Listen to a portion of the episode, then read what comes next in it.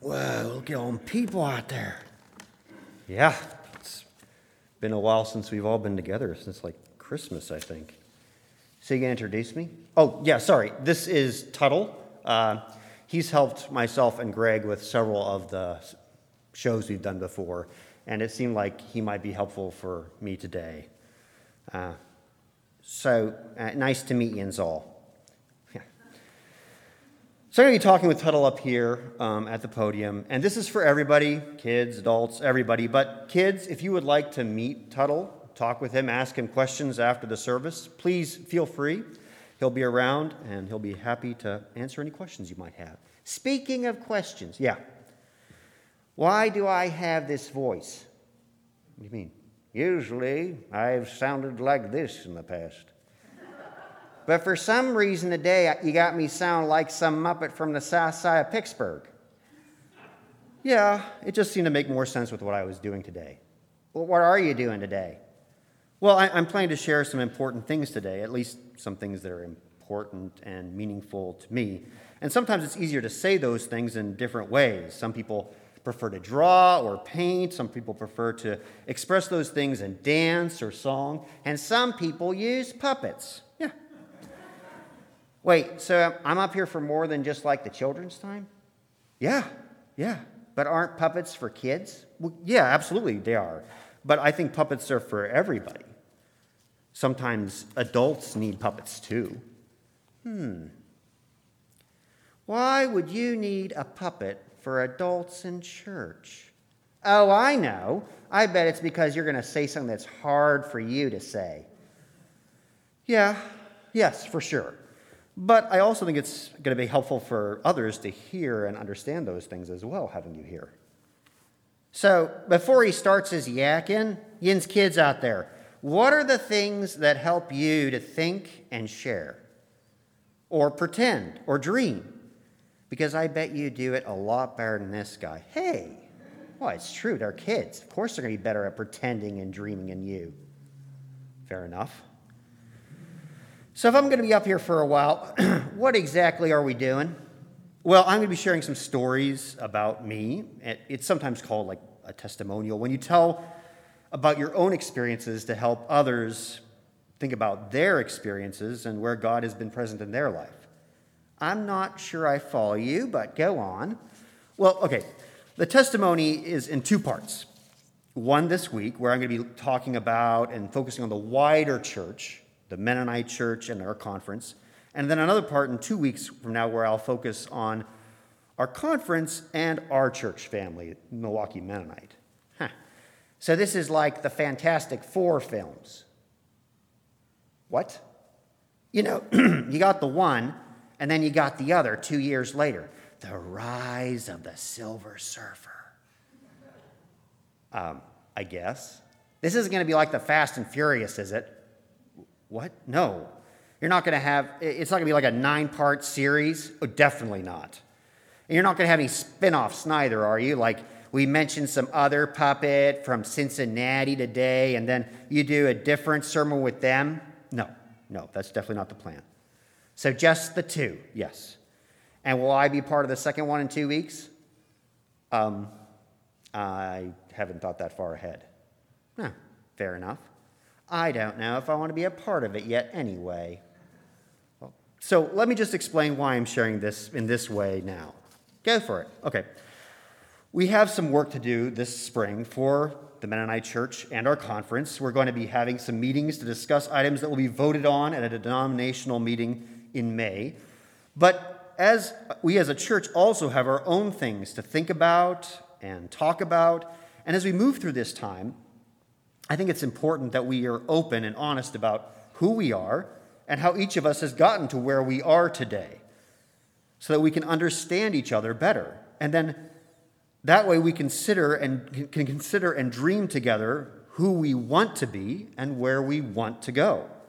Sorry, you lost me at um, we have some work to do. Yeah, I thought maybe that would be the case. Maybe you could just get into the story stuff and I'll understand better then. Okay.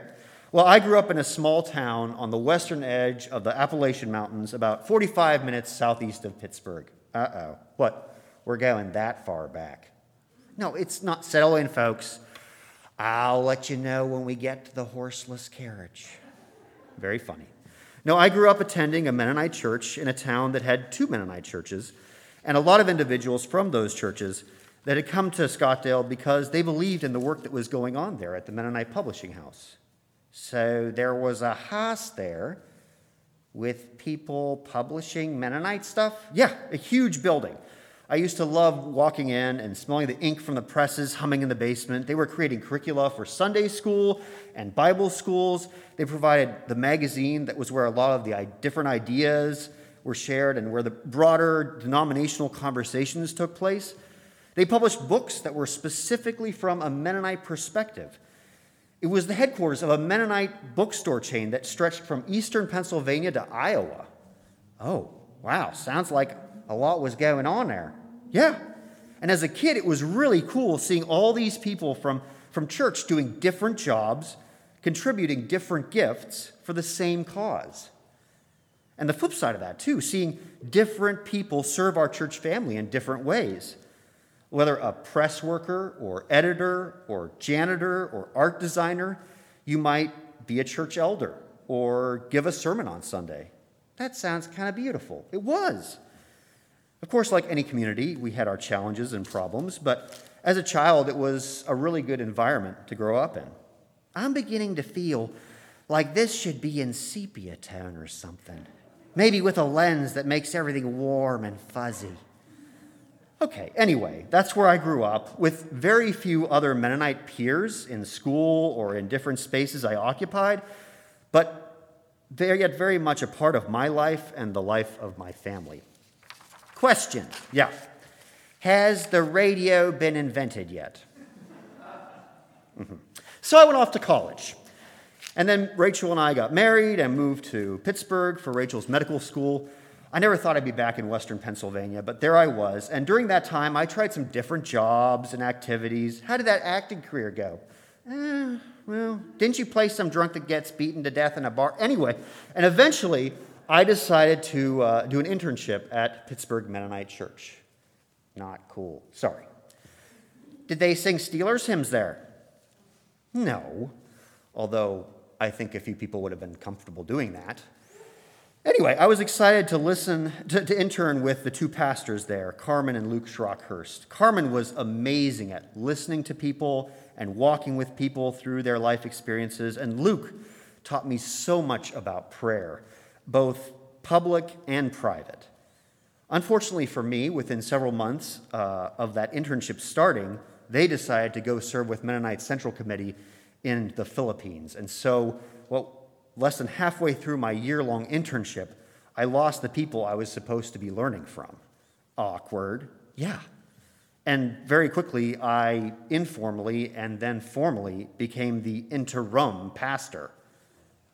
That went on for over three and a half years. Whoa, that's a long time to be an interim. Uh huh. Well, for support, the conference named a pastor from another congregation to meet with me regularly. That person happened to be one of the co pastors from my home congregation, Donna Mast. Donna walked with me through that time while there was so much going on for herself at the conference and congregational level, but I, I wouldn't fully understand that till later. Oh, but I'm sensing a shift in tone here. Yeah, well, first, Pittsburgh Mennonite was a congregation not completely different than ours, a mix of people who grew up in the faith tradition and those who came to it on their own. They were a very supportive group, uh, supporting a young person learning and growing and leading in that space.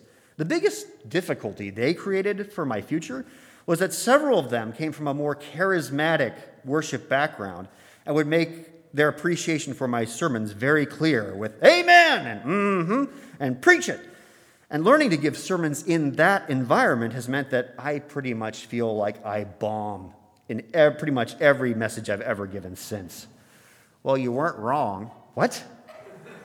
You want me to be your preaching choir? Please, no. Here we go, sermon. Here we go. huh? No. All right. Now, part of my pastor duties were to attend a monthly pastor peer gathering about two hours into the mountains at the conference offices in Somerset. I've shared a bit about this before, but it definitely was not a welcoming, inclusive space. And as time went on, I felt less and less able to speak in that space. One day I came in and sat down next to the conference youth pastor, and she leaned over and whispered, I'm so thankful another woman is here. Was she blind or something? What? No, no. Did she not see her facial hair? No, she knew I was a man. It was a way of naming that there was someone else in the space that understood and could relate to the problems and concerns of what was going on there. Oh, well, that's confusing.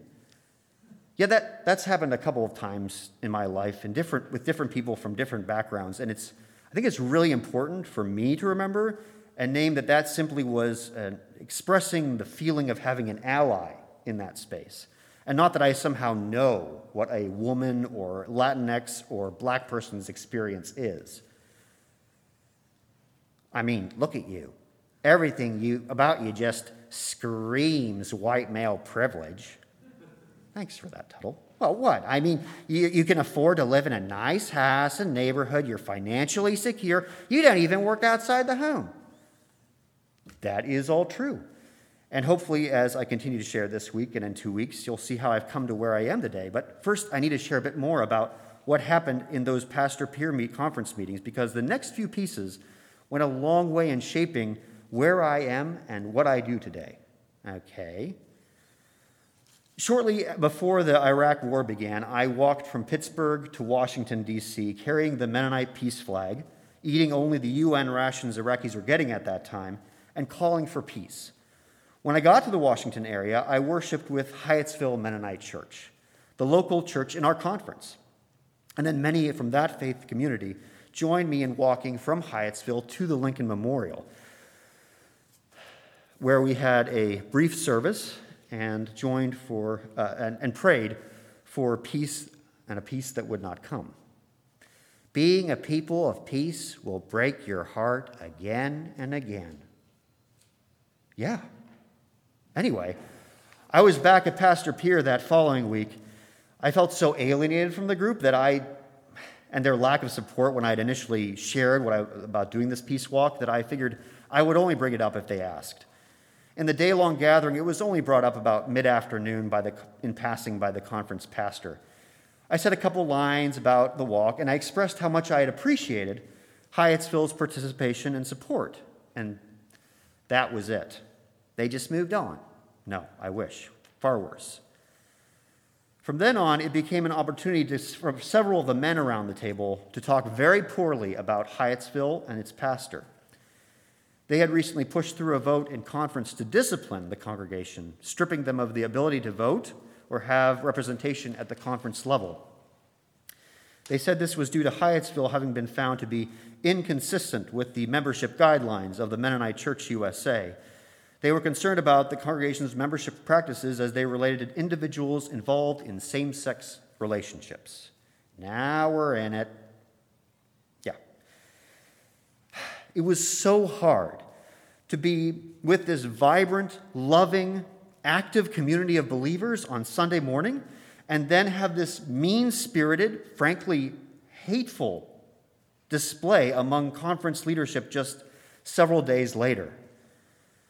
Especially when they started to attack the character and intentions of Hyattsville's pastor, Cynthia Lapp. Did you tell them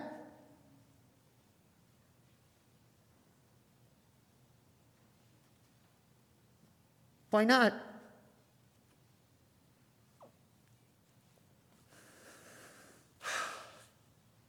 Because I didn't have a voice. You mean you lost your voice? Was it all raspy and stuff? No. No, I just knew I didn't have a voice in that space.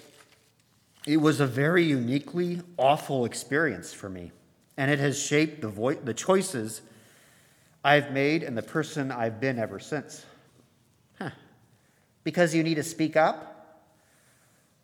Yeah, maybe at times. But more importantly, it gave me a window into the troubling and sometimes daily experiences that so many people that aren't white, straight males have to endure. And it made me much more attuned to the ways that myself and others either create space for everybody or put up barriers and limit conversations and opinions and what's okay and not okay to talk about or do or be. So this, this was your home conference. Yeah. Huh. There was another painful piece from this time that formed who I am today. Really? Because I feel like that was plenty for us to hear about. Yeah, but this is really important for me to name too. You remember my home community in Scottdale that I talked about? Oh, yeah, with the publishing house and everybody working together and sepia tone and stuff. Yeah. Well, it was right around this time that the new denomination, MCUSA, began to take a hard look at the publishing house they'd inherited from the old Mennonite church. Ooh, I bet I can guess where this is going. Oh, really? Well, how a book is published today compared to a couple decades ago. Right, exactly. There were fundamental changes that were the whole print industry was going through, and things were going to have to change. Downsizing, adjusting how and what publications for the Mennonite Church had to happen. So some people were fired. It goes way beyond that. This community of people, many of whom had moved their lives to this small town just to be a part of the work for the broader church, slowly and systematically began to be dismantled. And, and not in the kind of, of church like way, but in a purely cold, early 2000s, business related downsizing kind of way. So, like them guys from that movie Office Space that come in to fire people, that's exactly what it was. The Mennonite church hired a firm to come in and fire their employees so that they wouldn't have to. They told people they needed to gather their things and leave, and they would not be welcome to come back in the building, which that building was the heartbeat of the Scottdale Mennonite community in so many ways. Brutal. It was.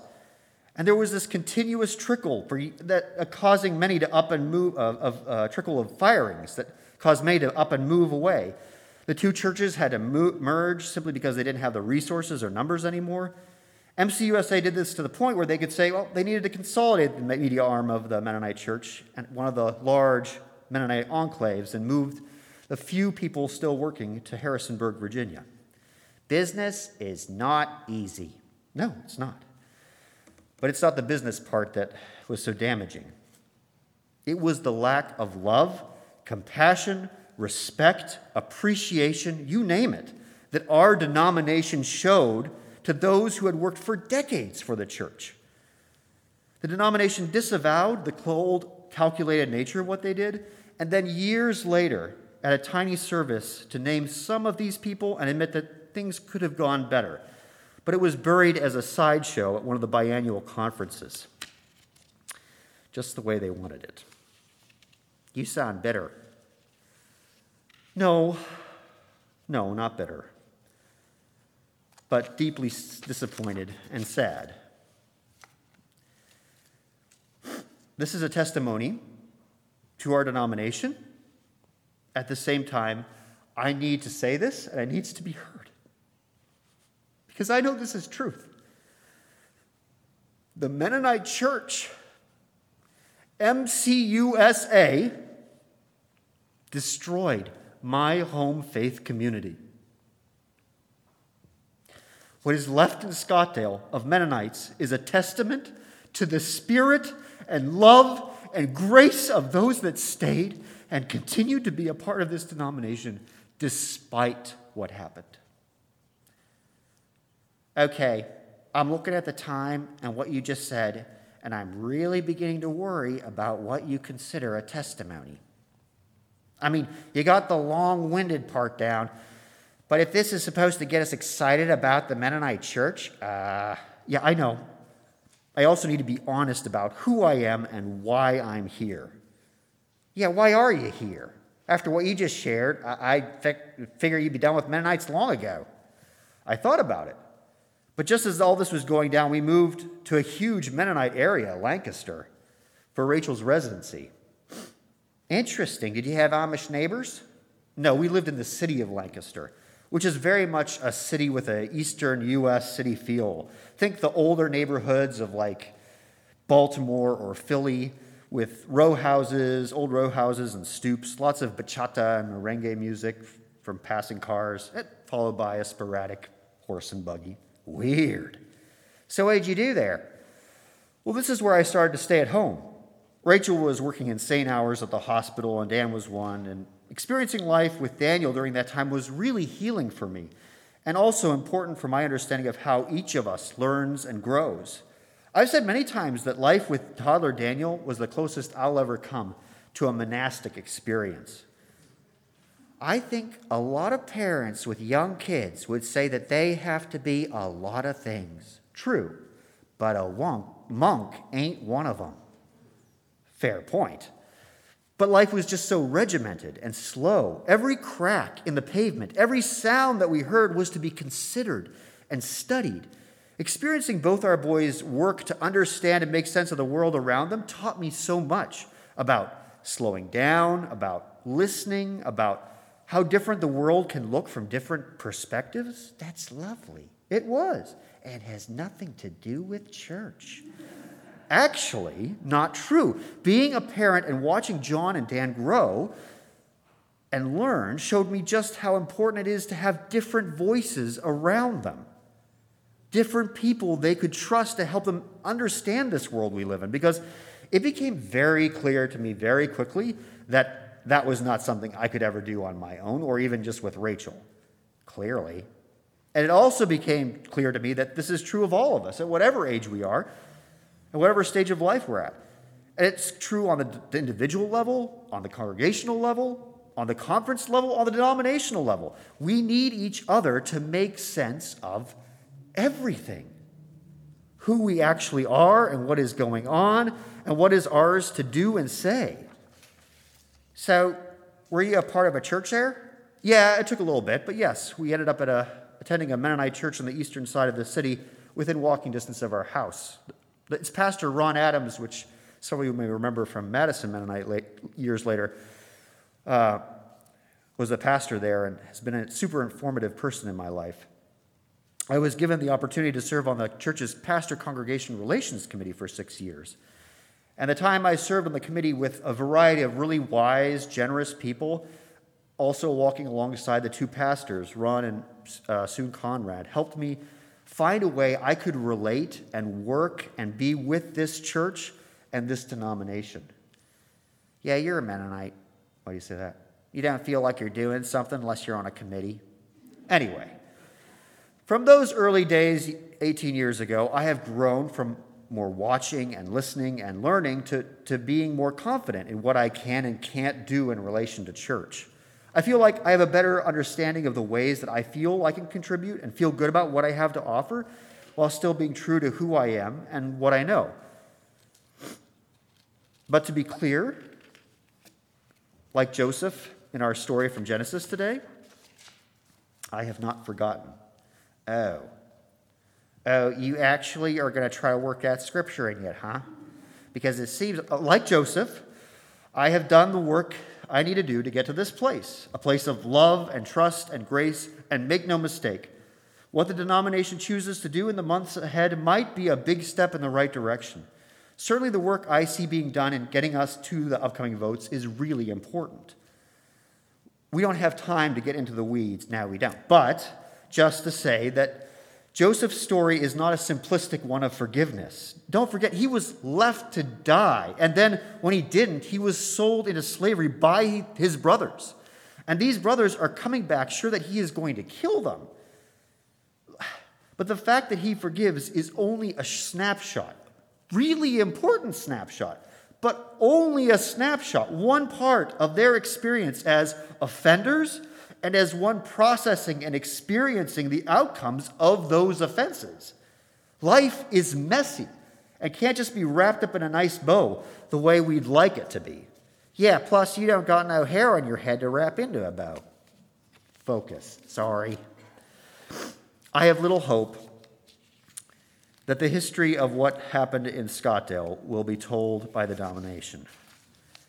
It is too peripheral and ugly and clearly there are bigger issues to deal with. I do have hope that we can show love and grace to each other at a conference and congregational level. I have witnessed time and time again people of great faith and conviction, Mennonites, standing in difficult spaces and refusing to leave, Maybe they just had their foot stuck. What? If your foot's stuck, it makes it very difficult to leave. Okay, no. The, these are difficult situations between people or groups of people, and these individuals chose to stay and try to help. Oh, okay. That makes more sense.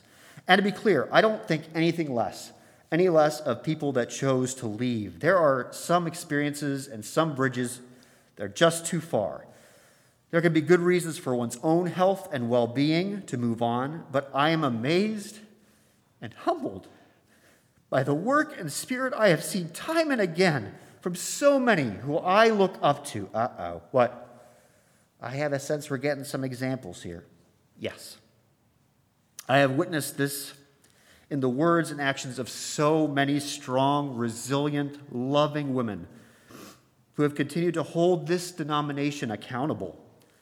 I'd strongly encourage you to go watch the MCUSA webinars from a couple years ago that were part of the Women in Leadership series, particularly the one with Regina Shands Stoltzfus and two women that we had the pleasure of being part of a dinner group with in Lancaster Elizabeth Soto Albrecht and Linda Gehman Peachey.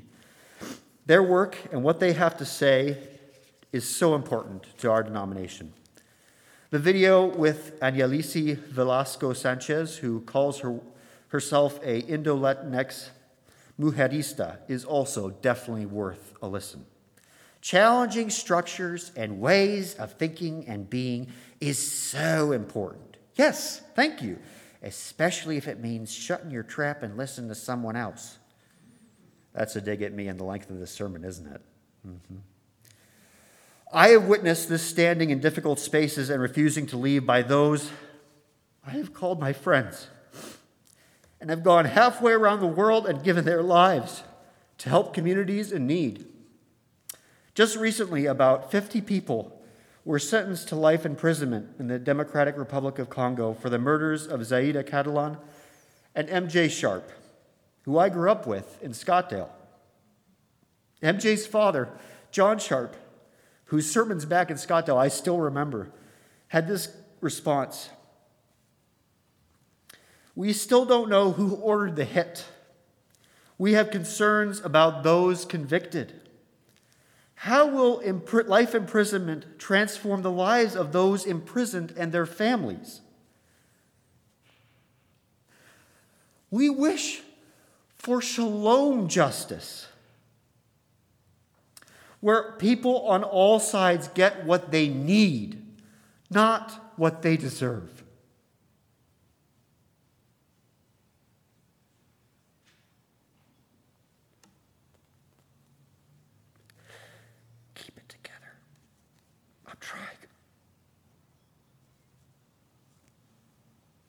Hyattsville Mennonite and I, and their pastor, Cynthia Lapp, were stripped of their conference representation and voting rights for 10 years, and yet they stayed.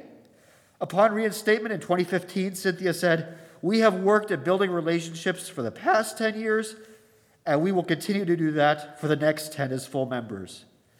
We remain committed to the praying with and for the conference as we move together into an unknown future. So, where are you getting at with these examples? I have more, both personal and from the, from the denomination. From those that have been walking with Mennonites since the early civil rights days to those encouraging us to dismantle the doctrine of discovery. sorry, no, what? I'm sorry, but I'm sure you got lots of really good examples, but time, man, it's time to move on. Okay, yeah, but that's what keeps coming, coming back and engaged with the Mennonite church. It gets back to the Luke text from this week, the Sermon on the Plain that Amy started last week. Oh, now you're just jumping around every which way. Yeah, but look, what Christ is saying about loving your enemies and turning the other cheek, this is where the rubber meets the road, right? This is the kind of stuff we Mennonites claim to be about. And then we get into the whole do not judge and you will not be judged, forgive and you will be forgiven stuff. And again, like what Amy said last week about the Sermon on the Plain being it's descriptive, not prescriptive. It's not transactional. It's not you do this, you get that. It's doing this because it's what you're called to do and having no expectations of anything coming from it. And it's with this powerful love and lack of expectations that beautiful, powerful things can spring forth. Set boiling it down. Yeah. Showing love in tough ways without expectations. Exactly. That's what I've seen, especially from people of many different backgrounds and experiences. People who have simply not been accepted fully for all that they are. And yet, they continue to show love without expectations. And if they can do it, I can do it. And if they can do it, we can do it. Whatever the next few months holds for the Mennonite Church, I am committed to standing in the difficult spaces and refusing to leave. What does that even mean? I don't know. We'll just have to see. But I have to hope with a denominational pastor who says, I'm sorry.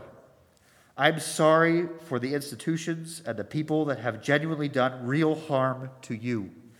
And I'm sorry you have to carry that weight. But I urge you not to let them have power over you. The peace of Christ is available to you as well. For those who love this church and who are filled with hope, be gracious and kind to those who are still on their journey, those who have been traumatized, and those who are seeking restoration. Let us set the example.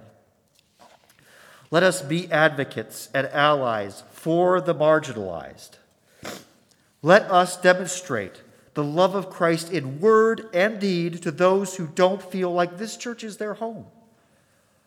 Let us call them to the foot of the cross because God is enough.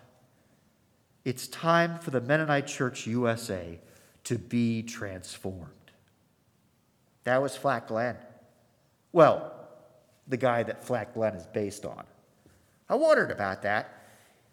You know, I talked with Flat Glen over at Greg's place. Oh, really? Yeah. I have to say, though, it seemed like most of what he had to say was pretty two dimensional. Anyway, what do you bring to our denominational conversation? Maybe you don't have any previous history with a broader Mennonite church or our denomination outside of Milwaukee Mennonite. Or maybe you have different experiences with the Mennonite church. That's either way that's great. What insights and perspectives might you bring to our upcoming meetings? What and what do we have to say to our broader church family? And what do we have to learn from our broader church family? As Rachel has experienced the past several years, this is a rich resource. And I probably will get more into that next time. Oh, so we're done now? Yeah, I think so. Why'd you need me up here anyway? I just made the whole thing longer. I guess I guess I needed to be reminded that what I'm talking about is more than just the important, serious things that I'm naming. I, I need to be reminded that there's a fuller picture, and that's me. Well, it's, it's that there's laughter and joy and frivolity and activity and, and having fun and sharing ourselves and our experiences in those ways is, is really important for us to understand each other and not to mention help sustain us in the hard work. Okay, whatever floats your boat. Thanks, Tuttle. Yeah, it was nothing. Better than sitting around in Greg's basement anyway. So you're going to share more about this next time? Yeah, hopefully briefer. Uh, uh, and we'll focus more on uh, specifically our church family. Who thought this was a good idea anyway? What do you mean? The two of us up here sharing like this.